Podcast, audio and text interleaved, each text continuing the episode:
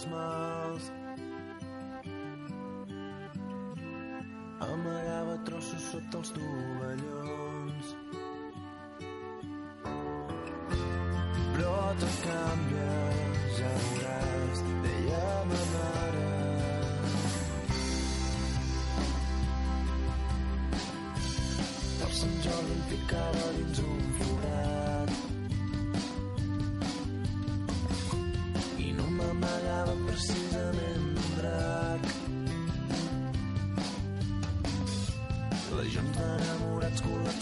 cidade.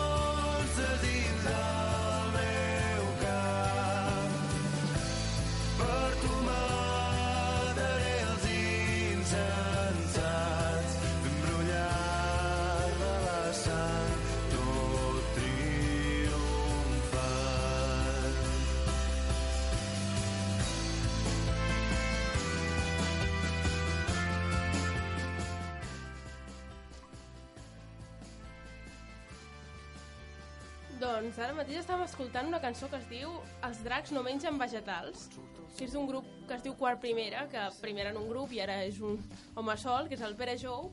I per què estem escoltant aquesta cançó? Doncs perquè va ser Sant Jordi fa res, aquest dimecres va ser Sant Jordi, i aquesta cançó la va composar el Pere Jou per un Sant Jordi, no? La cançó es diu Els dracs no mengen vegetals, va ser un èxit més èxit del que ell pensava, el pobre, i ara sempre que fa un concert li obliguen a tocar la cançó i ja el vam sentir l'any passat, el dia de Sant Jordi, va dir que la cantava perquè és Sant Jordi, però realment al final ja ha acabat una mica cremat de la cançó. Tot i així, com que ens agrada molt i és ideal per introduir aquesta secció de els sons de casa, que avui anirà de El meu dia Sant Jordi, el meu Sant Jordi musical, doncs escoltem-la fins al final. Mataré els insensats,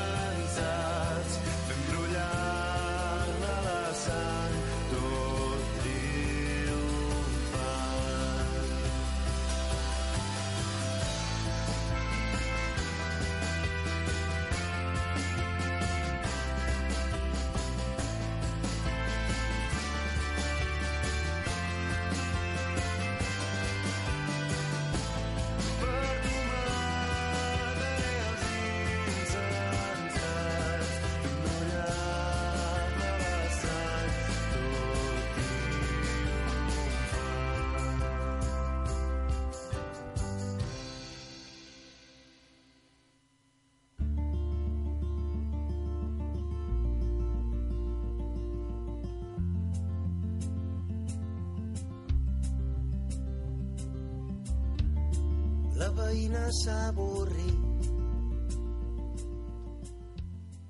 finalment del seu marit. Aquesta és la cançó Avorrint d'Andreu Rifé i és perfecta per començar a parlar, encara que no ens vam avorrir gens, de la meva dia de Sant Jordi. Què vaig fer en el meu Sant Jordi perquè pugui entrar en aquesta secció dels sons de casa? Doncs va ser un Sant Jordi musical. I més que res, vaig anar a la fàbrica de l'Estrella d'Am, que era el pla gairebé ideal si es volien evitar els ri les riuades de gent que hi ha a les Rambles i a plaça Catalunya i es volia gaudir de la millor música catalana actualment. Aleshores, què hi ha a la fàbrica d'Am? Per què em va cridar l'atenció anar-hi allà el dia Sant Jordi? Doncs hi havia molts concerts, aquest any hi havia tres escenaris fins i tot, el de dins de la sala de màquines, el d'una terrassa espectacular i un altre. A part hi havia firmes de CDs, sí que hi ha pocs llibres mm, musicals fets per autors catalans, així més que res anaves a que et firmessin els CDs, els autors. També hi havia roses gratuïtes, llibres gratuïts, un llibre que Bé, no tots els llibres eren gratuïts, només hi havia gratuït un llibre que havien fet els mateixos de la fàbrica on explicaven tots les, eh, els esdeveniments que passarien durant el dia a la fàbrica i es parlaven una mica de cada un dels autors que cantaria, no? També hi havia, com no, cervesa gratis, és la fàbrica d'Am, així que pots tenir tota la cervesa que vulguis, que pot ser Voldam, la cervesa negra, em, la clara, la estrella normal... També hi havia molt de sol perquè vam tenir sort que va ser un dia amb un sol brillant i realment la terrasseta de la Dama és el millor que hi ha I hi havia poca gent, això, hi havia gent, o sigui, hi havia ambient, però no era aquella saturació de la plaça.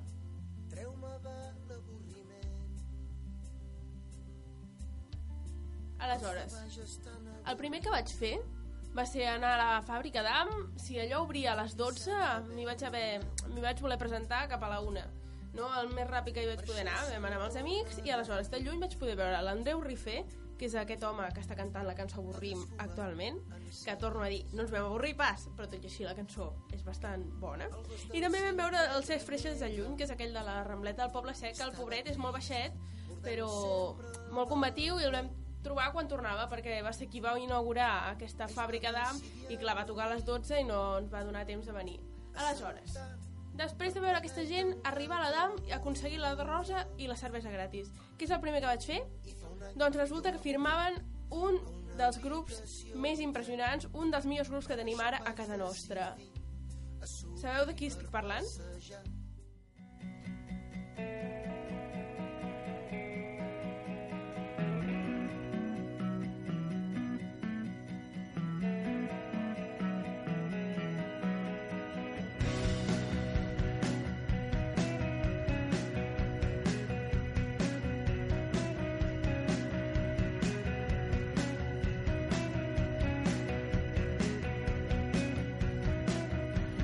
es va fent de dia, les abelles bronzeixen, el gos remena la cua. Al ritme d'un espersor. Ara la pàgina passa i fa que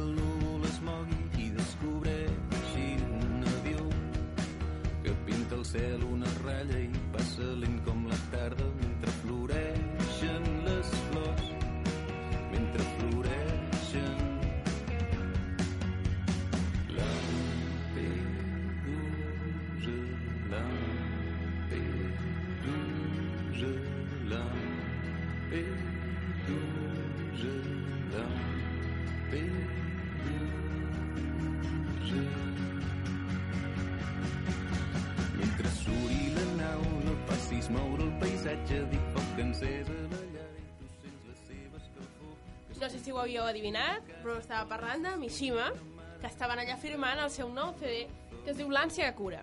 Aleshores, què passa? Doncs que jo encara no m'havia comprat l'ànsia que cura.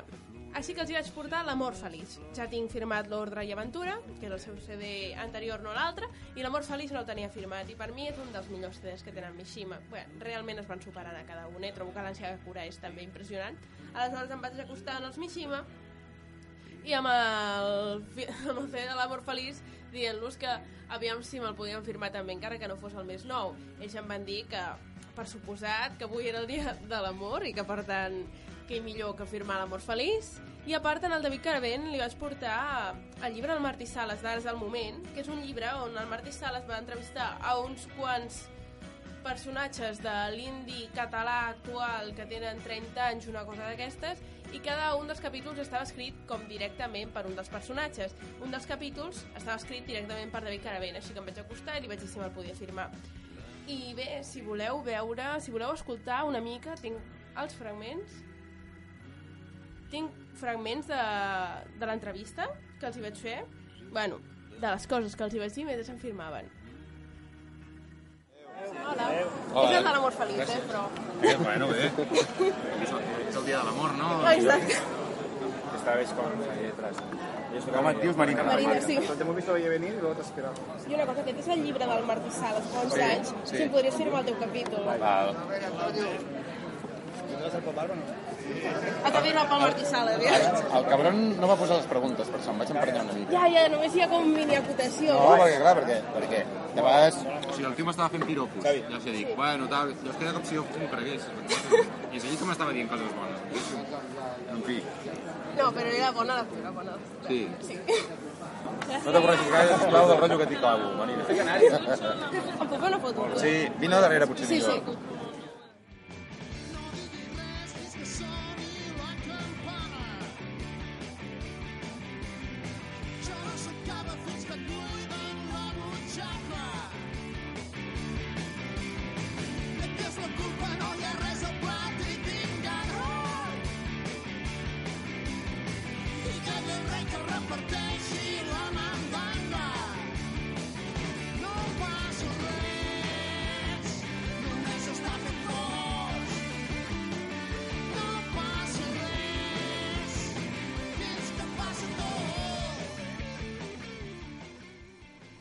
estem escoltant el Gerard Quintana amb el Xarí Marasté, perquè clarament el que vaig fer després d'aconseguir les firmes de Mishima va ser anar a buscar una cervesa, hi havia una cua tan terrible que ens vam estar com un quart d'hora amb els meus amics fent cua, i quan per fi la vam aconseguir, justament havien obert la sala de màquines pel concert del Gerard Quintana i el Xarí Marasté, que justament anaven a presentar el seu CD Tothom ho sap. Aleshores, els meus amics i jo vam anar corrents i realment el concert va ser vibrant, impressionant. El Xarim és com una màquina de la guitarra. El Gerard Quintana, amb la seva edat, balla, es mou, es creu que és una rockstar i realment el concert va ser una mica això, un concert de rock, la gent saltant, ballant i van cantar cançons com Mil preguntes que ja vam escoltar el primer dia de la nostra secció, Ara o mai i Els inventors. Tenim fragments del concert que vaig gravar si voleu escoltar-los, no se senten del tot bé, però és una mica així el directe vibrant i potent que tenen aquests dos junts.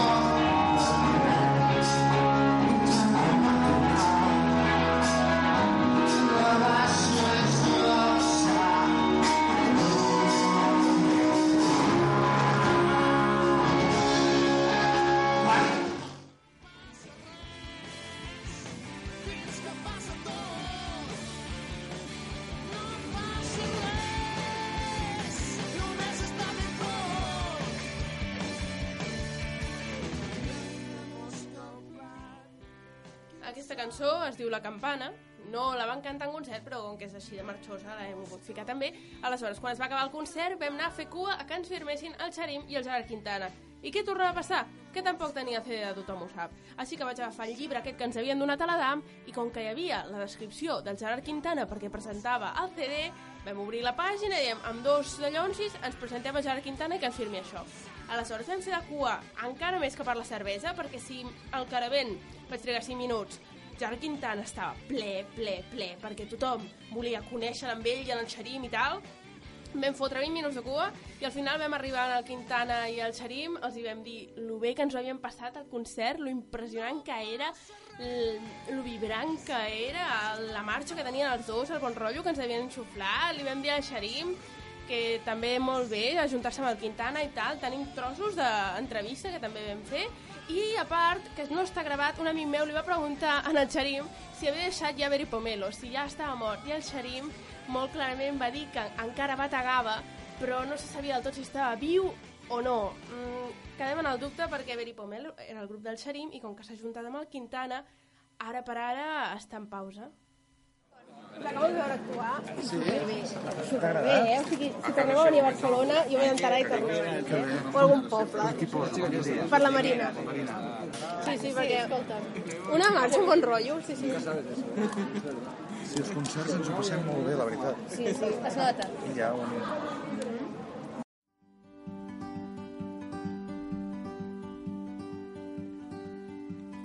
Todavía no me sale barba, estoy quedando calvo. No hay sombrero que valga cuando uno no está salvo de la tempestad, del frío y el mal. Destino final,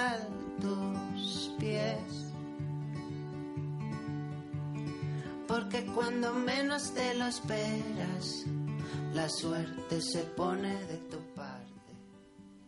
I ara estem escoltant el gran Joan Colomo. Justament estem escoltant la cançó de Tus Pies, que va treure el videoclip fa dos o tres dies, on surt el seu pianista, que, era, que és l'Uri Caballero, que era el germà del membre de Surfing Cirles que desgraciadament ens va deixar aquest estiu. Van ser un cop molt fort. Però anem a parlar de coses alegres i anem a parlar de Joan Colomo i del seu Tus Pies i de com ens el vam trobar a perquè després de veure el Xarim, després de veure el Quintana i en Llollonsis, em vaig trobar Joan, que estava allà fotent unes birres, el vaig veure al concert del Quintana com un espectador més, i teòricament ell firmava a partir de les dues. Així que em vaig acostar amb ell i vaig dir, Joan, però tu estàs firmant ara? I em diu, sí, hombre, sí, vine, Marina, què tal, no sé què, i aleshores, una cosa a l'altra, en Joan Colom em va fer uns dibuixets, Bé, i com ja ho heu pogut adivinar, tampoc tenia el seu últim CD, La filia i la fòbia, que és el que estem escoltant, així que li vaig portar el Producto Interior Bruto número 1, que és un dels millors CDs que té Joan Colomo i que realment he escoltat mil cops. Així que li vaig dir, mira, t'he portat aquest CD, si me'l podries firmar, oi sí, oi tant, Marina, tal, qual... Li vaig també portar el llibre del Martí Sales, perquè vam dir que hi havia un capítol escrit pel David Caravent, també hi havia un capítol escrit pel Joan Colomo. I li vaig dir, bé, escriu-me alguna cosa. I el Joan Colomo, que en lloc d'escriure'm una dedicatòria va agafar una pàgina en blanc i va començar a dibuixar el Montseny perquè el Joan Colom és de Sant Celoni em va fer un mapa de Sant Celoni amb la catedral i la P7 i tot em va dir i es va dibuixar ell patinant per sobre del Montseny i dient Marina vine vine al Montseny i vine a Sant Celoni i bé, ens ho vam passar molt bé amb el Joan vam estar rient una estona.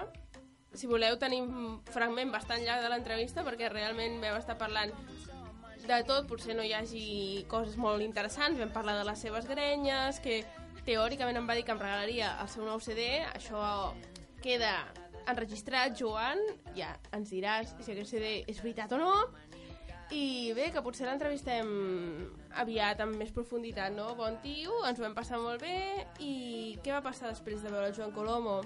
Doncs que després del Joan Colomo ja eren com les dues i mitja, i a les dues i mitja, teòricament, feien descans tots. i el fàstic se'n va. Em sento millor, l'esperança és l'últim que es perd. Però aquí no actues, no? No, què tal? Òscar, encantat. Aquí va el Martí Sales, de que te'n recordes que vas escriure. Oh, i tant. Pues és perquè m'escrivis en el capítol que vas... Hòstia, Hòstia, que, clar. ah, no m'acordo quin és. Sí, això és Quin brutal, és? eh? Ja. Sí, aquí o aquí? Bueno, que Patinant l'hem pel firmat Montseny? per aquí, o sigui, si vols... On te vulguis tu, mira, on Home, no, aquí em faig patinant pel Montseny. Va, vinga, aquí. I així em faig jo Així a mi fas un dibuixet i tot. Que faré Sant Celoni aquí també, la... Com és el campanar? No sé com és. A Sant Celoni només he anat dos o tres cops jo. És això, les cases, això és Sant Celoni, eh? Ah, És així, veus, que un esquem- mapa. esquemàtico, eh? Així no ens perdrem quan anem de La visita. AP7, eh, És brutal. el Montnegre i jo patinant pel Montseny, no? O sigui, ara això faig l'esquate. Me voy a hacer un poco estilizado. ¿Sabes? de... Home, no sé, és la... el tret característic del Joan Eh, que Colom. ara porto grenyes, tia. Ja, ja, és veritat, ja ho he Mira. vist. Marina, oi que sí? Sí, eh, quina memòria, no? Ah, tenia més. El que passa és que eh, quan arriba el moment de posar alguna interessant és quan ja no tengo recursos. Després tinc el teu CD, així que... Hòstia, Moltes molt gràcies. I ara és l'antic. Va. Aquest m'agrada moltíssim. Oh, que bé. Home, aquí... També compraré el nou, eh? Aviat compraré el nou, però el compraré en algun concert o alguna cosa. És no, quan estàs en el fervor... Te'l regal, te regalaré, te'l regalaré. Ah, has vist que maco. Collons. ja, que me'n recordo que et vaig venir a veure la DAM l'any passat i estava patadíssim. Almenys a l'hora que vas tocar hi havia moltíssima gent. Aquí? Sí, Ja. que ara, bueno, s'estava tranqui amb el Quintana Sí, s'estava bé. superbé. No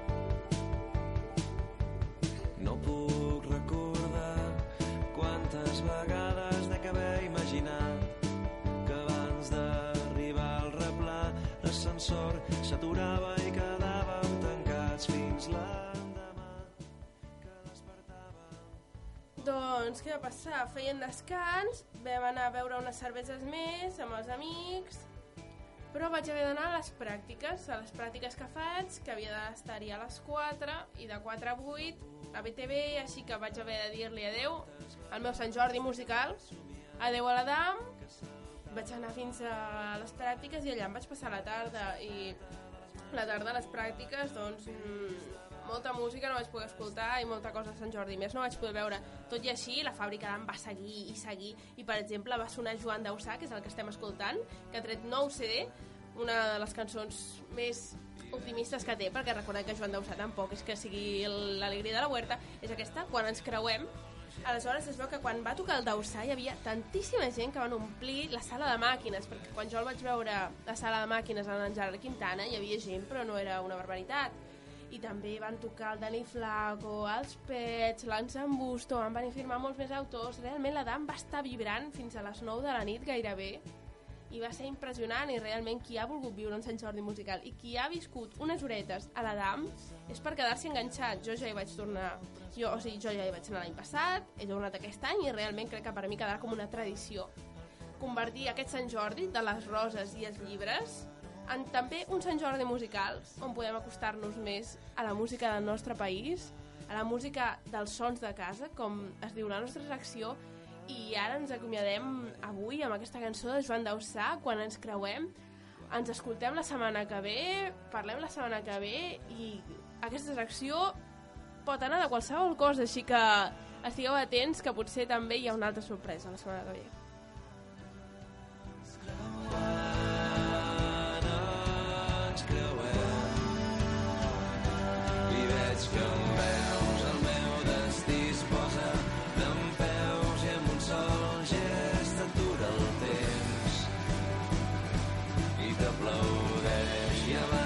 Temps i